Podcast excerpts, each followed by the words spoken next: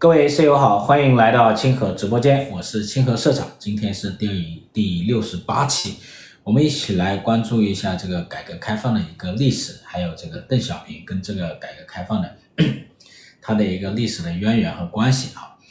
然后呢，因为这一段时间呢是这个很多人在纪念邓小平，这八月十九号啊是邓小平这个诞辰啊，一百一十九年的一个诞辰。然后呢，很多人借这个机会来纪念邓小平，纪念这位改革的一个非常重要的一个政治家啊。那 这个这么浓厚的一个纪念的一个气氛呢，其实是值得大家关注的啊。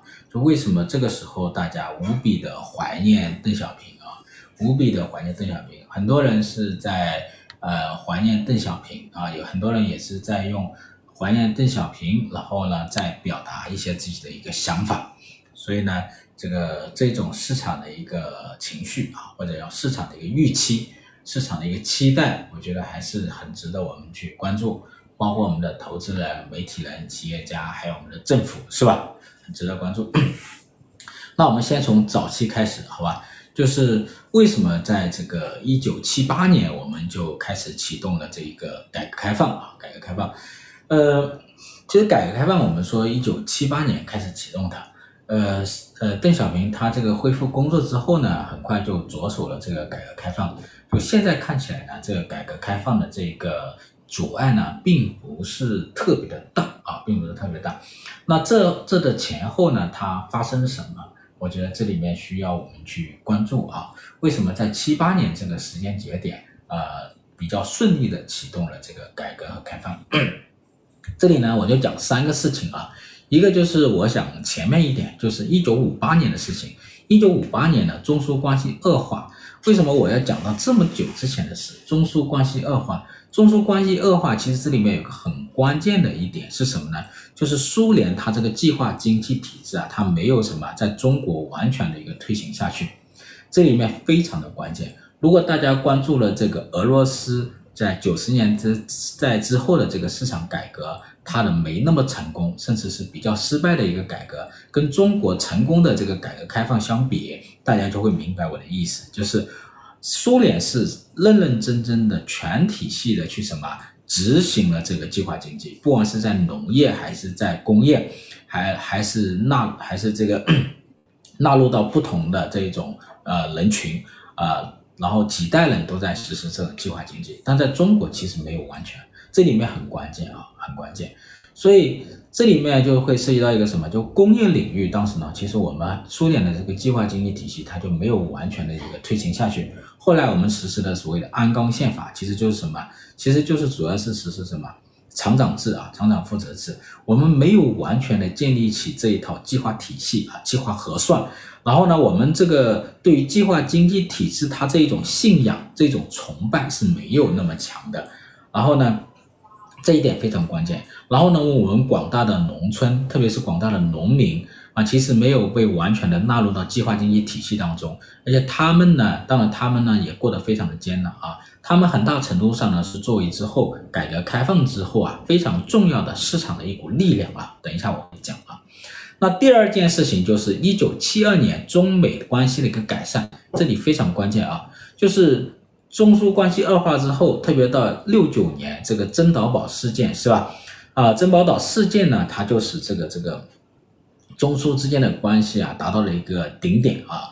然后中国就开始想办法要什么改善国际关系，因为当时是美苏两极啊，美苏冷战，美苏冷战当中我们不能什么两边都不站啊，两边都那个，所以这个就很麻烦。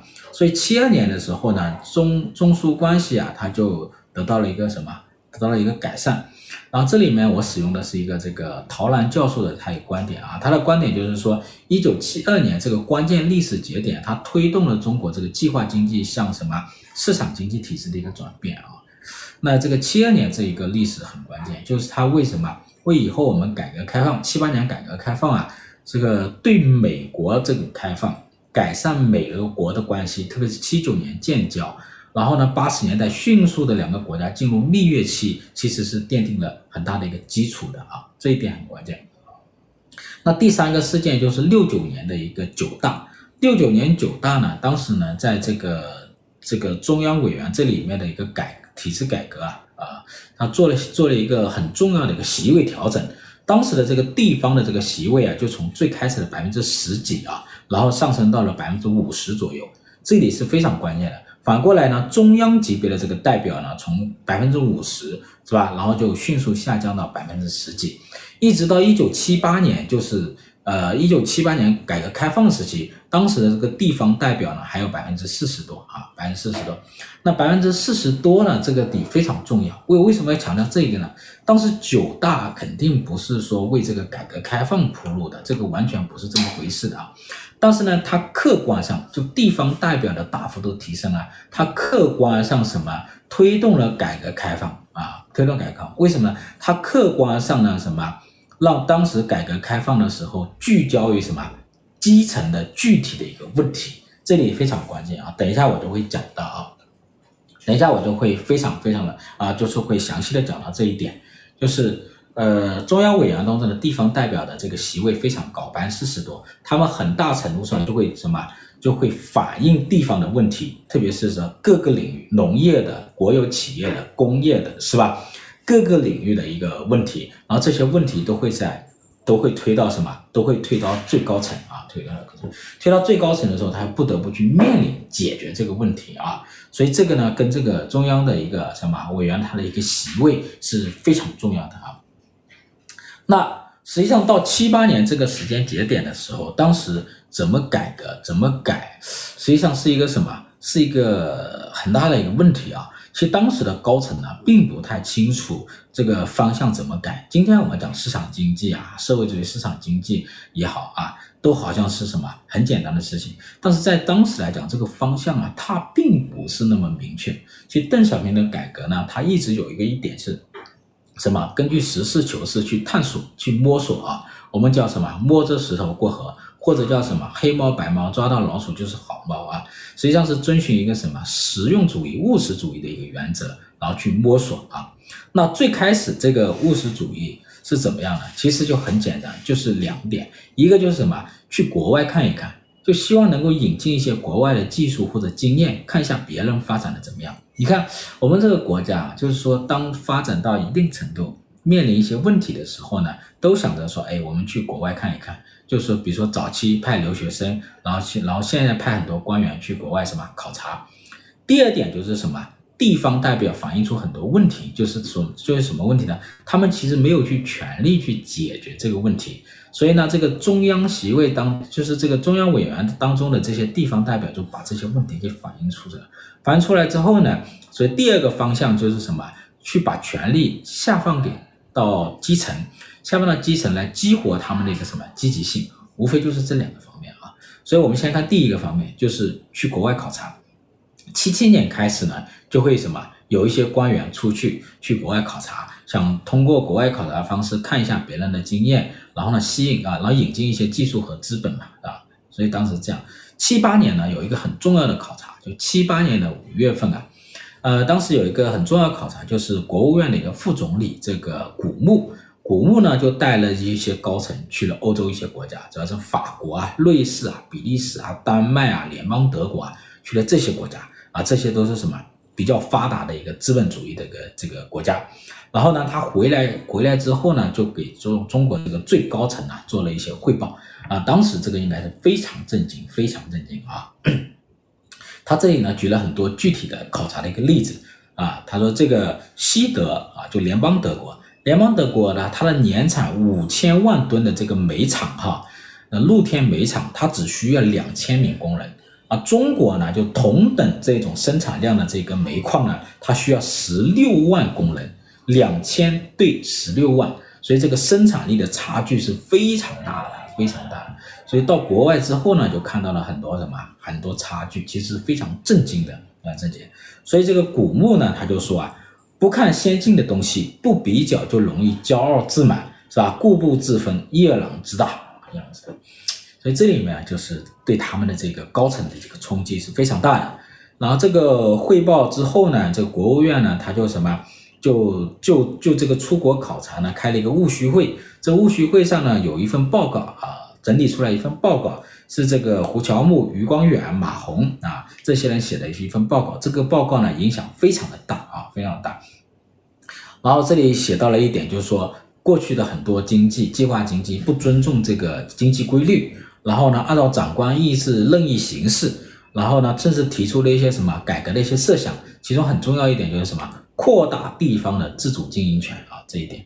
另外一个呢，就副总理李先念他也做了一个什么总结讲话，这个总结讲话呢影响也非常大。李先念呢就在李先念呢就在这个会上啊提出了。计划经济跟市场经济相结合，这是中国的这个高层呢第一次提出市场经济啊，这个是在这个出国考察之后，然后呢这个总结会上的第一次提出了市场经济这个概念。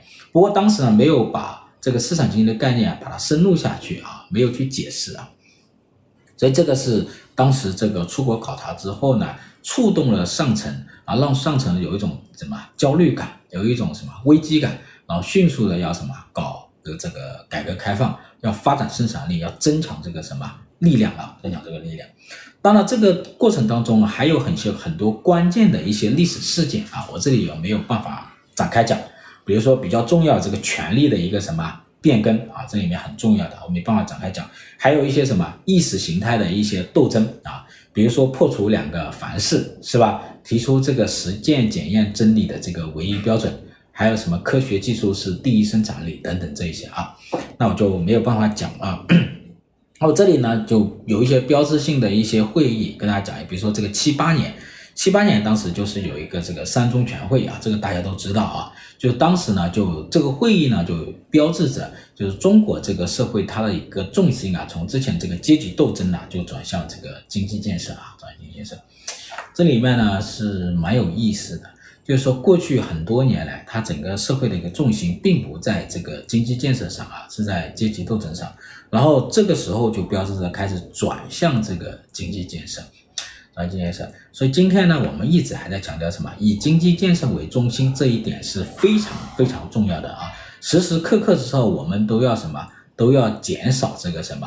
减少这个内耗，还是要专注于务实的什么经济建设啊？经济建设呢，是让什么？多数人，绝大多数人都能够从中获益的啊，融汇的这一面很重要。那这个会议啊，三中全会啊，其实没有太多的阐述这个我们会转向哪一个呃方向，就是啊转转向经济建设之后，它的一个具体的方向是什么？那么它发展的一个制度是什么？啊，怎么去搞经济建设？其实是没有太多的啊。只是更多的是什么？总结了之前的一个情况，然后呢，把这个社会重心啊转移到这个方向上来。那怎么搞经济建设呢？其实还是一个什么？还是一个摸索的一个过程啊。那七九年很关键的就是中美建交啊，中美建交。那中美建交呢，它很很重要啊，很重要。就是之前这个七二年呢，就中美关系改善了嘛。啊，七九年就中美建交，那个时候呢，这个邓小平他有个访美嘛，是吧？他去了这个美国。去了美国，然后呢，有比较重要的一个这个访问的一个成就啊，访问成就。然后呢，就还有一个什么呢？还有一个就是，当时就就就发了一些公报，然后回来呢，就是中美这个建交啊，中美建交，这个里面非常重要，因为我们说改革开放，改革开放，对内改革，对外开放，对于谁开放呢？其实很重要一点就是什么？就是。跟美国建交，然后改善跟美国的关系，这一点很重要的。因为第一呢，你改善了跟美国的关系呢，你跟其他国家的关系就很容易改善，是不是？跟欧洲的关系啊，是吧？跟东南亚的关系啊，跟日韩的关系就很容易改善。第二点就是说，你改善了跟美国的关系呢，你就很容易获得什么？一个最先进的一些技术和大量的一个资本。这第二个啊，第三个呢，你就打开了全球最大的一个市场，至少是什么？至少是建立了一个基础嘛，啊，潜在的一个市场嘛，只能说潜在一个市场嘛，是吧？所以这里面呢很关键的啊。那到了八零年的时候，八零年的时候呢，邓小平在这个中央政治局扩大会议上有一个很重要的一个讲话，这个讲话呢叫做这个党和国家领导制度的一个改革啊。这个讲话呢有两个呃，提出了提出了三个方面的一个要求，这三个方面的要求是指在说当前和今后一个时期内。就是这个全国啊，全党全国呢，他要在什么实现三个方面的要求啊？这个其实是明确了一个方向啊。第一个是经济方面的方向，很明确，就是什么，以迅速发展生产力，改善人民的物质生活条件，这很明确的。政治上呢，呃，也做了一些一一些一些这个这个要求，说是这个发扬人民民主啊，发扬人民民主，然后呢，这个保障人民的保障公民的这个权利啊，保障公民的权利，然后呢，第三个要求就是为了实现这两个要求啊，要什么？大量的培养人才，特别是年轻人才。这里面一个含义是什么？就把它翻译过来。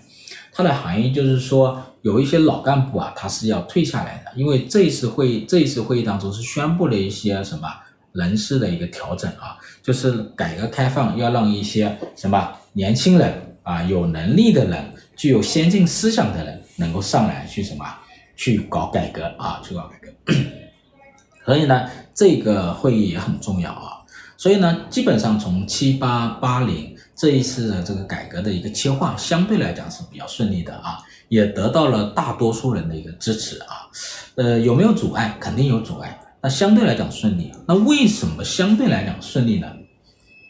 呃，其中很重要一点是，我觉得就是，就是之前的这一种计划经济的这一计划经济的破坏性啊，以及这个以阶级斗争呢为核心的这一种。它其实是什么呢？实际是导致大多数人的利益受损啊，大多数人的利益就受损，所以呢，只有极少部分既得利益者了啊，比如说一些这个这个原来这个阶级斗争计划体系内的这一种啊既得利益者，还有这一种原教旨主义者啊，是极少数分，极少部分，大部分人的利益在这里都是受损的。包括一些国企的人啊，包括一些国企，所以这里面呢就是什么？嗯，当大部分人的利益受损的时候啊，这个时候呢就比较容易推动什么改革啊，别让那个反过来哈，如果这个社会里形成了巨大的既得利益群体啊，他们又掌握了权力，你就很难推动啊他的一个改革了啊。就过去这一种阶级斗争，其实让好多人是吧，他这里都受损了啊。所以很多人也不愿意再去玩那种玩法啊，要要要什么？要转变，转变成什么？以经济建设为中心啊，尽量让更多人都从中能够获益啊。那怎么改革呢？其实当时是没有明确的、非常明确的一个方向的啊。呃，即使有一些经济学家，比如说这个薛木桥，他提出了一些方向呢，在当时呢也不敢什么，不敢明确的在这个高层会议上通过啊。所以当时也有这个敏感性。但是呢，当时的一个改革是什么样？其实就是一个什么，呃，比较务实的一个想法啊，去摸索。怎么摸索呢？最务实的想法就是什么？解决吃饭问题，你知道吧？所以呢，当时的改革其实是什么？其实就是从解决吃饭问题开始的，并不是什么有什么顶层设计啊啊，当时不存在的啊，就是各个系统我把权力放下去了。各个系统把权力都放下去了，然后你们自己去谋生，解决吃饭问题。所以当时就是这样去突破的啊。比如说农民，是吧？农民为什么当时这个改革开放最先从农民农村开始突破的？农村开始突破的，因为农民当时要去解决吃饭问题。农民吃饭问题其实好解决，怎么样？你把农民的这个土地如果收上去了，这就是危险的。反过来，你把农民的土地还给他。只要他有块土地，农民他就不会饿死，他就能解决吃饭问题。所以呢，包产到户当时是最先推动的，就是这个家庭承包承包责任啊。所以当时虽然这个宣布是八十年代开始，八十年代初开始宣布，但是很多地方在七八七九其实就已经开始搞了。因为这个把土地呢还给农民自己去耕种的话，很快积极性就上去了啊。这就是什么？解决吃饭问题。解决吃饭问题很大程度上就在什么？推动了农村土地的产权改革，虽然这个产权改革并不是涉及到一个所有权的一个本质的一个变更，但是呢，它涉及到一个经营权的一个叫一个一个一个改革。这个经营权呢，它什么？经营权它这个重新回到了这个农民的身上，所以农民的这个积极性呢，就极大的什么提高了，是吧？这样提高了，这是一个。还有呢，比如说这个，呃，上乡上山下乡的这个青年回到了城市。过去那个时间上山下乡，他有多少？他有这个几千万青年，好像据说有两千多万青年啊，两千多万青年，然后好多都重新回到了城市，回到了城市呢，他们又没办法进体制内，没有办法进国企，那这一种人在过去的那个时代是比较麻烦的，就讨老婆都讨不到，你知道吧？那这个时候怎么办呢？要解决他们的吃饭问题啊，是吧？解决他们吃饭问题，呃，失业率很高。解决他们的吃饭问题，那就什么？让他们自己去营生，是吧？让自己去，让他们允许他们自己去什么摆摊，比如说卖早餐啊，这他们营生。所以这里面就是说，广大的上山下乡的这个青年回到了农村，他们是什么？他们需要去就业，需要去营生，然后呢，就开放了个体户经营。啊，就八一年，当时是十六届啊，十一届六中全会，他就通过了决议，说一定范围内的劳动者的个体经营是公有制的一个什么必要补充，就是个体经济，劳动者个体户啊，它是公有制经济的这个必要补充，也就是说，相当于承认了个体户的一个合法性。你看，为什么这么快，八一年就这么快就承认了个体户的一个合法性？我们私人企业什么时候开始承认？就是还是比较晚的啊，私人企业是比较晚的。但是个体户，你看八一年的时候，就是为什么？就是为了解决上山下乡回到城市的这一些青年的一个就业问题嘛，也是吃饭嘛，是不是？你只要允许他去经营，他就什么，他就能活下来啊。那这个，那这里面呢，还是还涉及到一个问题，就是呃。农民他自己去获得这个土地的经营权，自己去那个时候还没敏感，没那么敏感。但是如果你要个体户啊，个体户或者是创办企业，这个就跟之前的这一种计划经济是吧？计划经济，呃，这个这个这个，嗯，社会主义它是有冲突的。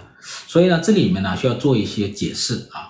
所以这之前我跟大家讲过，好像八一年的时候啊。当时这个中央这个书记处书记研究室有一个经济学家叫做林子立，这经济学家就从马克思的《资本论》的第一卷的第三篇的第九章，叫生育计算、生育价值率和剩余价值量，其中找到一个算例来说服领导。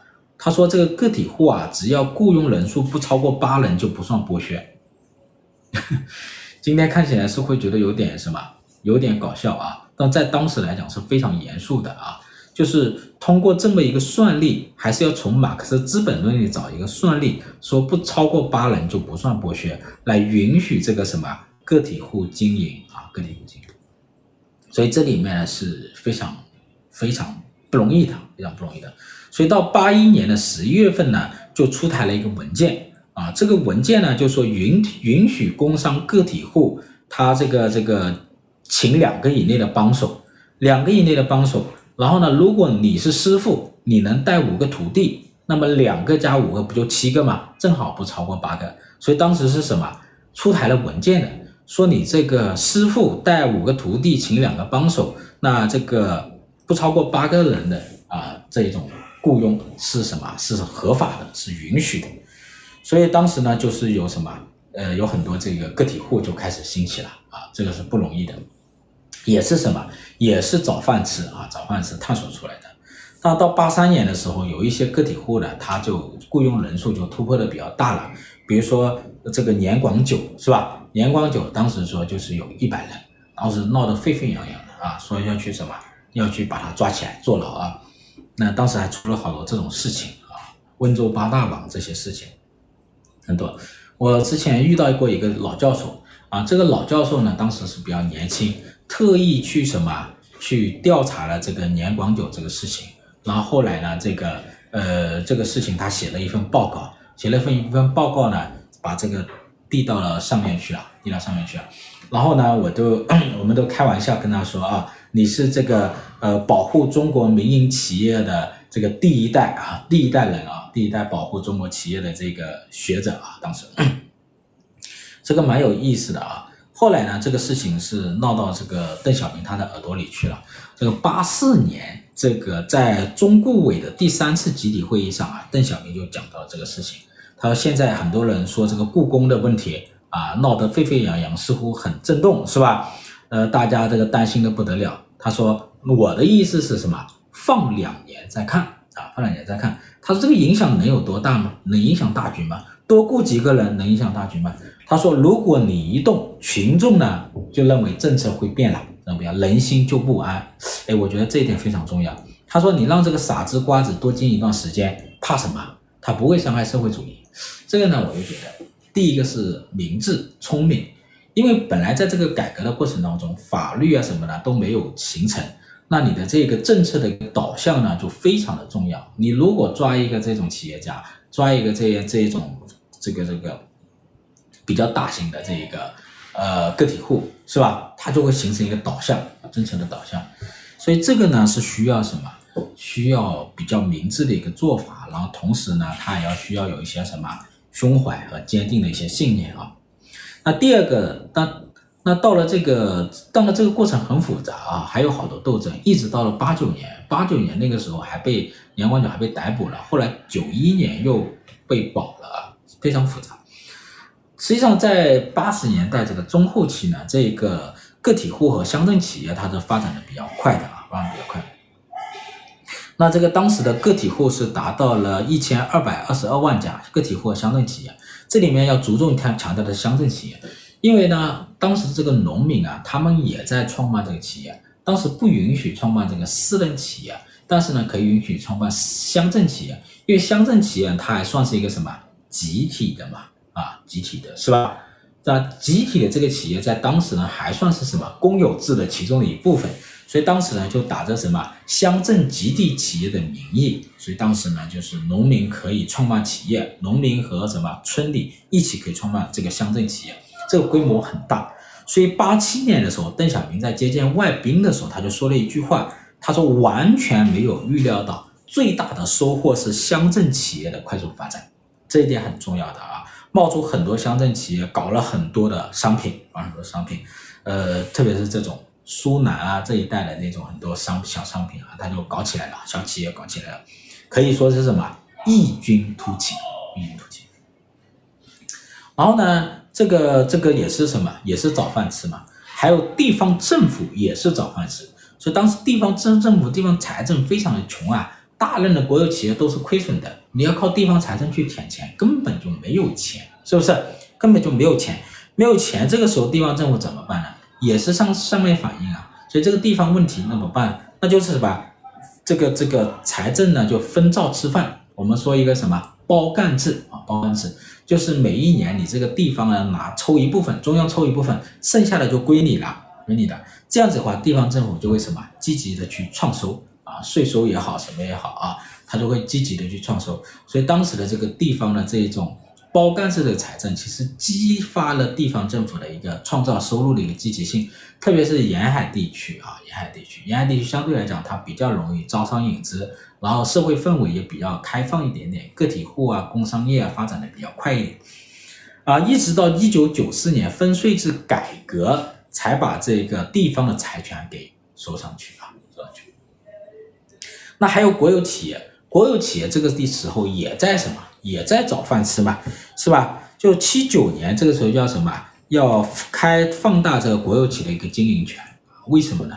因为当时国有企业是大规模的亏损嘛。你不放权给他，实际上呢，就是需要政府去什么兜底啊？政府兜底，政府也没钱兜底，所以呢，就七九年说你这个国有企业啊，你你有，如果你有多余的产品，你可以向市场外销售，以什么不超过市价的，不超过计划价的百分之二十啊，就是什么就可以去什么销售啊，这样激发一下国企的一个积极性啊，积极性，这一点也是很关键的啊。当然，国有企业它的体制问题，它是没有办法跟私人企业竞争的。最后呢，即便是这样子放大它的经营权，即便后来是什么国有企业搞承包制，大量的国有企业都死掉了。当然，很多是什么，很多是有人承包人故意把它搞死的，然后呢，把它变成自己的啊。这里面这些问题很复杂。然后呢，还有一个边缘的这个突破是什么？就是像一些特区的这个外商投资。外商投资很关键，最开始是什么？港澳台投资为主，比如说广东这一边的啊，比如说深圳特区，它是什么？它是这个港商投资比较多啊。最开始这些港商都是什么？原来都是广东这边的人，可能有些人可能并不知道，比如说有一些是深圳人，是吧？有一些是这个珠海啊、中山啊这一些人，这些人在当时就是说逃过都都逃过这个广这个香港去，是吧？有一些人爬山过去，有一些人游泳过去，是不容易的啊，不容易。以前游过那边去，然后呢，一般来讲身体素质也不错，然后在那边也吃苦耐劳，然后就什么就能够赚一点钱，赚一点钱之后呢，当时那个手上的这个港币也好，美元也好，是非常好用的，是吧？他来回到自己的家乡来投资，所以这个是在当时对逃港潮啊，当时来讲是第一批主要的第一批什么港商。他们在这个特区这里做了一些投资啊，所以这里面是什么呢？就相当于我们总结一下啊，这个农民、乡镇企业、工商个体户，就这个支持青年返乡的工商个体户，然后特区的这些外商，其实这些所谓的这些改革都是什么？我们用一个词、四个字来概括，都叫什么？边缘革命。啊。它不是什么顶层设计，就是遵循着什么？最基本的生存条件，要吃饭，遵循这么一个基本的一个，然后呢，我们就什么？去把权力给他，然后他就什么？努力的找饭吃。啊，努力的想办法，努力的想办法让自己活下来，努力的想办法让自己多挣点钱，努力来想办法让自己更有一点点安全感，其实都是这样子啊，所以这个这个。中国改革的一个早期其实是什么？是一种边缘革命啊，这个呢是是不容易的啊，不容易的。嗯，那我们再看啊，这后来呢，这个八十年代整体上来讲的话，在发展的相对来讲还是比较顺利，包括跟美国的关系，八十年代其实还是比较好的。然后呢，当时的这个。呃，发展相对来讲也是还是顺利的啊，就是那虽然有也有一些波折，相对来讲，然后到八八年的时候就修宪，八八年宪法修改之后呢，这里面就把这个私人经济啊就纳入到其中啊，甚至就私营经济呢是社会主义公有制经济的是一个什么一个补充，当时这个是什么意思呢？就是在宪法的角度就承认了私营经济的一个合法性，这一点是非常重要的。八八年的宪法。八八年的宪法实际上是什么？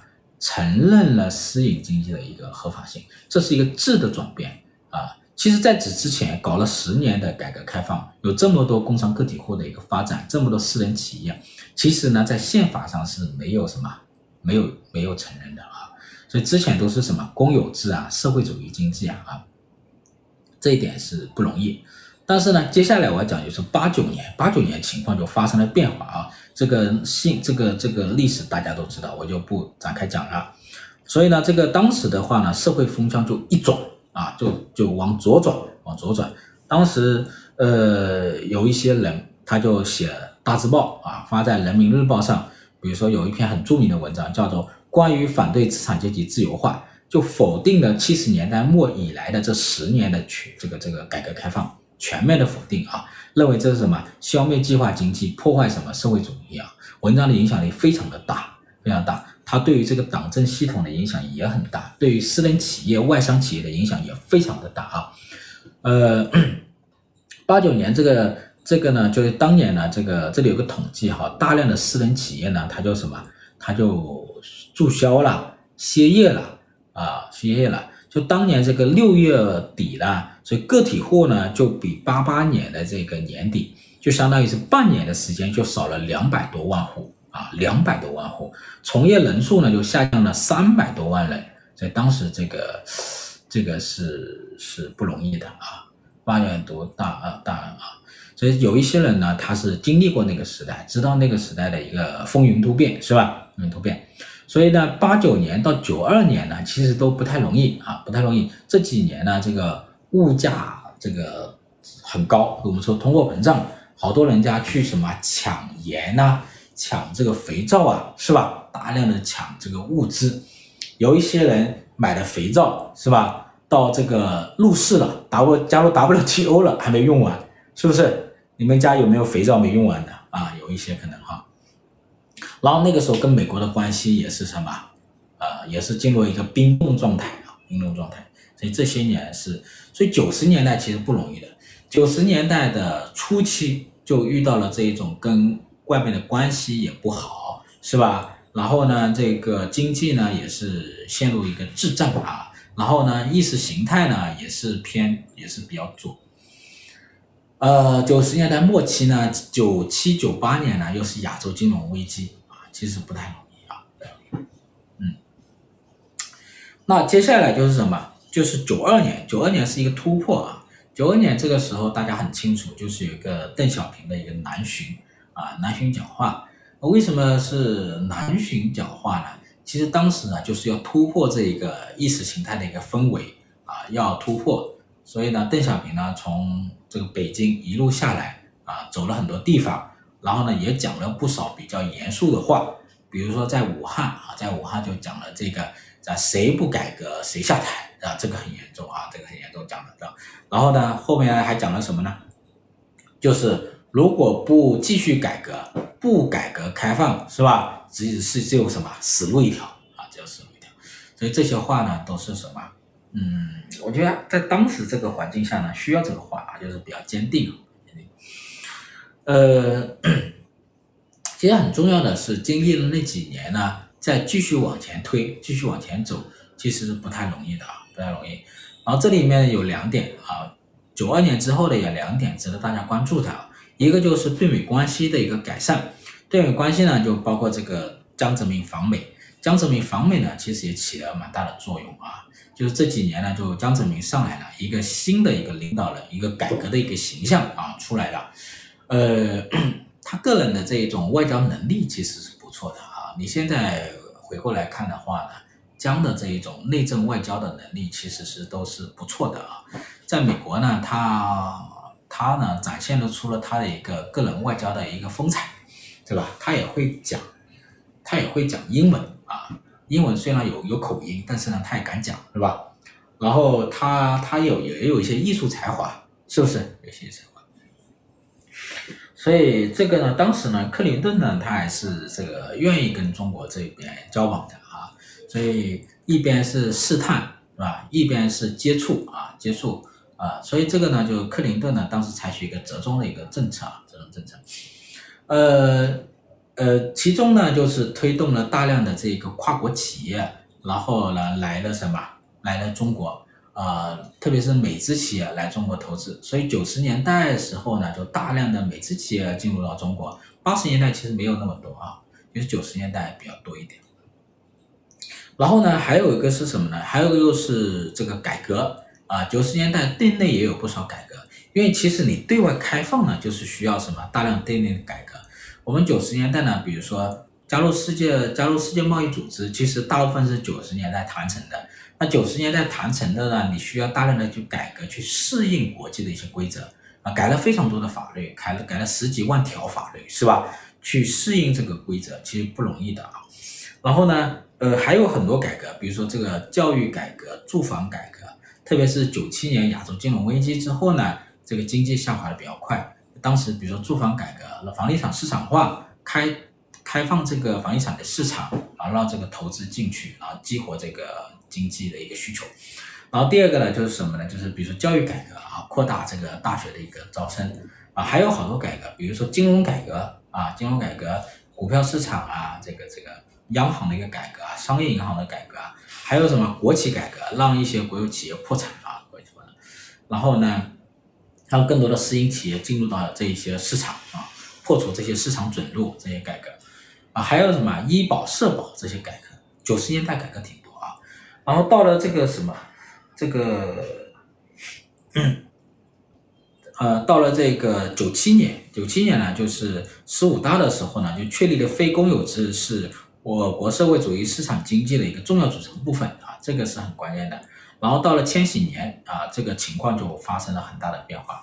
呃，零一年呢，因为这个美国的这个问题，这个受到了恐怖主义的袭击，是吧？小布什他需要什么？需要给予这个发动这种反恐的一个战争，然后呢，也需要跟中国建立好一个关系。所以这个时候呢，就抓住了机会，加入了这个 WTO。加入 WTO 呢，这个是。中国这个形势呢，就完全发生了变化啊！就大量的这个出口啊，大量出口到美国啊，大量出口到欧洲，然后我们这个国家的这个出口制造业就快速的一个发展，同时呢，跟美国的关系呢就非常的什么啊，极大的改善吧，可以说是一日千里来形容啊。所以到了你看零六零七年的时候，那个时候有一个词叫中美国，是吧？两个国家的关系就很好啊。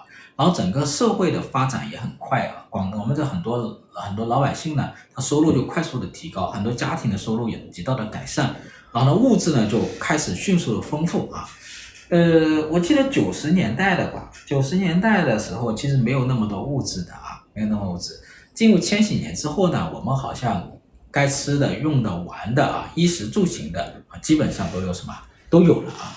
其实我的印象当中，进入千禧年之后，这些东西基本上都有了，除了一些信息化的东西。你说这个智能手机，大概是零七零零七零八年之后才开始大量普及的，但是很多工业用品、生活用品啊，大量是在千禧年之后，基本上的走入这个寻常百姓家啊，走寻常百姓家，所以这一点是很重要的。所以很大程度上是二十二十一世纪第一个十年的经济发展的。实际上是很大程度上是受益于九十年代中后期的一个改革啊，包括对外的关系，这一点是蛮重要的。嗯，呃，后面我就不讲了，好吧？后面的情况大家都知道了啊。呃，因为我们这个最近这十来年大家都经历了啊，也深有感触，那我就不讲了，好吧？最后呢，我做一个总结吧，哈。就说，我们这个改革的本质是什么？我们看了这么久，我们看了这个三四十年的这个历史，我们看改革的本质是什么，对吧？改革改革开放的本质是什么？就我的理解，改革呢，改革就是什么？权力的下放，呃，资源的赎买。说白了就是什么？就是把这个很多权利，包括公民的权利也好，企业的经营权这权利下放下去。下放下去之后，是吧？把很多资源也下放下去，然后让市场去什么？去配置这些资源，这一点是很关键的啊。比如说迁徙权，就你农村人能够迁徙到城市里去，就以前是不允许的，大家知道吧？啊，你有迁徙权啊，你这个农村你挣不到钱，没有饭吃，你就迁徙到城市里去，城市里你你，然后呢，你给他经营权。你给他经营权，他就能够什么？有个饭吃。他摆地摊，他就有个饭吃。他做盒饭送外卖，他有个饭吃。所以你看，迁徙权、经营权，他就能够什么？能够养活自己，他不需要谁养活。这一点是很关键的。所以我们说，改革当时是个边缘革命，就是很多人他没有饭吃，他得去什么？他得去谋生。你谋生，你得给他自由和权利。你得给他走出这个村的权利，你给他，你得给他能够获得这个土地的权利，哪怕不是所有权，是经营权都很重要。所以当时最渴望的是谁？是农民。所以我觉得中国这个改革开放很重要的，或者说早期最重要的一股力量就来自农民。你想，农村最早搞农这个这个这个改革是吧？农民最早养活自己啊？为什么？是吧？为什么？第二个。农民最早搞企业就是乡镇企业，是吧？第三，农民最早进入城市做工人，是吧？经常打工，所以最早创造财富的这些人，工人、农民、农民和农民企业家，是吧？都是农民群体啊。所以中国说这个之前我们说这个农耕文化制约中国的发展，制约中国市场经济发展，海洋文化才可以。所以我觉得这里面可能误解了农民。就农民跟国企的工人相比，农民更加支持改革开放，农民更加以行动的方式来推动改革开放。啊，说支持可能都还不够，他们以实际行动，以实际谋饭吃的行动推动了改革，推动了开放。我觉得这一点是非常不容易的。为什么呢？为什么？啊，其中一个很重要原因是什么？就是我之前说的。就五八年，这个中苏关系恶化，就中国没有继续的深入的全面的搞计划经济，这一点是很重要的。就是在过去的这种环境下，其实农民是没有完全纳入到计划体系当中去的，或者准确来说是农民没有纳入到计划的保障体系当中去。你比如说工人，他纳入到计划保障体系里去，是吧？他有饭吃，他食堂有饭吃，也有工资啊，哪怕很少，他有。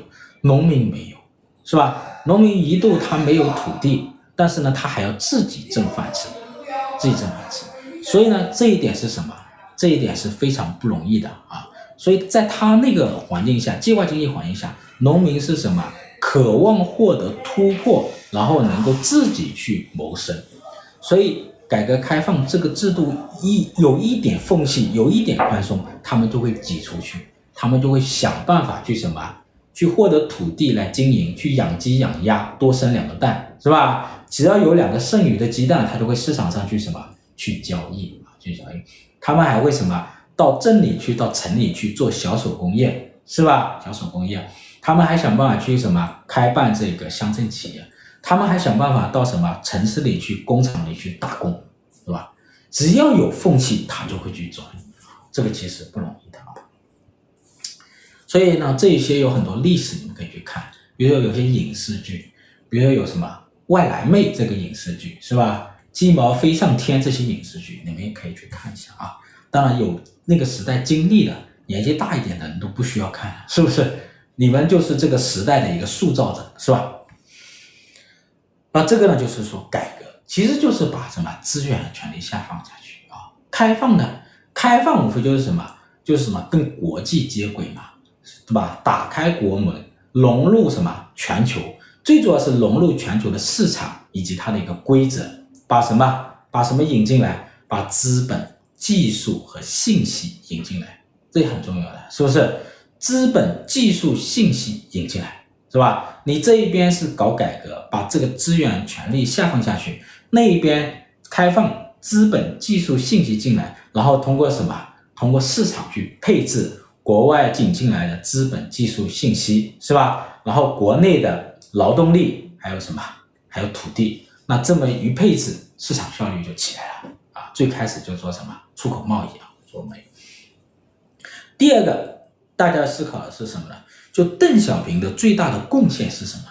是吧？我们今天这么怀念邓小平，那邓小平的一个最大的贡献是什么？我觉得邓小平呢，他一个非常大的一个。贡献是什么？他找到了一条符合大多数人利益的一条道路，就是大多数人在这条道路当中都能够获利。我觉得这一点是非常关键的啊，非常关键的。所以今天在评价这个事情，评价这个事情，可能会有一些人会觉得不够左或者又不够右。但是呢，不管左和右，这里面需要肯定的一点是，最大的一个贡献是在这一条道路上呢绝大多数人。大部分人都是获利的，当然还有极少部分人，他们认为他们不是获利的，或者他们认为他们不够获利，啊，有这种人。但是我想说的是，大部分人在这里获利，获利，好不好？就是大家可以去比较，就现在每一个家庭的一个绝对的一个境况，我说是绝对的境况啊，跟六十年代比，跟七十年代比，是否得到了改善？啊我想这一点是的啊，大部分是可以获利的。那这一条道路呢，其实就是亚当·斯密开创的什么？以市场交易为主体的什么繁荣与什么和平之路？第一是繁荣，就在市场交易当中，人人能够获益；第二是和平，和平很重要，是吧？自己内部的和平，以及什么不搞阶级斗争嘛，是吧？大家是交易为生。第二是跟国际的一个和平，跟国际搞好关系，融入全球市场，融入什么国际市场的一个分工，大家什么相互制衡，也相互创造增量，这一点是很重要的。所以呢，是亚当·斯密他其实开创了一条什么以市场交易为生的繁荣与和平之路啊，市场交易为生这一点很重要。看过我的这个资本社经济学讲义就知道哈。就有一些人是以交易为生的，有一些人是什么？是通过特权为生的，就是我们说的拿什么寻租啊，通过寻租来获利的，收取租金的。那大部分人能获益的这一条道路就是什么？以交易为生的道路。只要大家都进入了这个市场交易，我想极少部，我想这些人大部分人都会什么？都会什么？都会反对反对寻租。反对什么战争，大部分人都会什么都会支持这条繁荣与和平之路。所以改革要继续往前走，开放要继续往前走，就是要什么？要打破那些特权，打破那些以寻租为生的那些人的这个这个利益，然后让更多的人都加入到什么以交易为生的这一个体系当中来。以交易为生的体系里面的人越大，比例越大，规模越大，特权阶层的人越少，比例越小，那么这条道路就会越顺畅啊。好。第三个问题就是，我们还需要在哪些方面获得突破？啊，就在总结这个道路的时候，这条三四十年的改革道路的时候，我们还需要在哪些地方进行改善，获得突破？这个呢，我就讲两个方面哈。过去四十年，我们创造了很多财富，是吧？我们这个国家很多人都在这里获益，然后有很多人进入到了中产和中上产。但是呢，我们好像只一门心思在搞经济，是吧？一门心思在挣钱，没有想别的事情。我想这就是一个很大的一个什么缺憾，是吧？实际上我们要想更多事情，更丰富的事情啊，这样子的话，我们就什么不会面临一些一些困境啊，就是一些非经济的一个困境啊，呃。今天在改革的这一种道路上，我们发现，我们不断的通过政策来激励人往前走，是吧？然后呢，首先是不断的很多边缘革命的人不断的往前走，然后呢，然后又在政策去激励他们往前走，法律呢在逐步的这个呃完善啊完善。但是呢，我们如果要更大程度的往前走，改革的事业要更加的顺畅，开放的事业要更加的扩大。我们需要更稳定的法律啊，具有前瞻性的法律啊，具有独立性和有限性、开放性的法律，来保护我们改革事业的成果，来激励我们更多的人往这条道路上走，大胆的往这条道路上走，这一点才是关键啊，才是很关键的。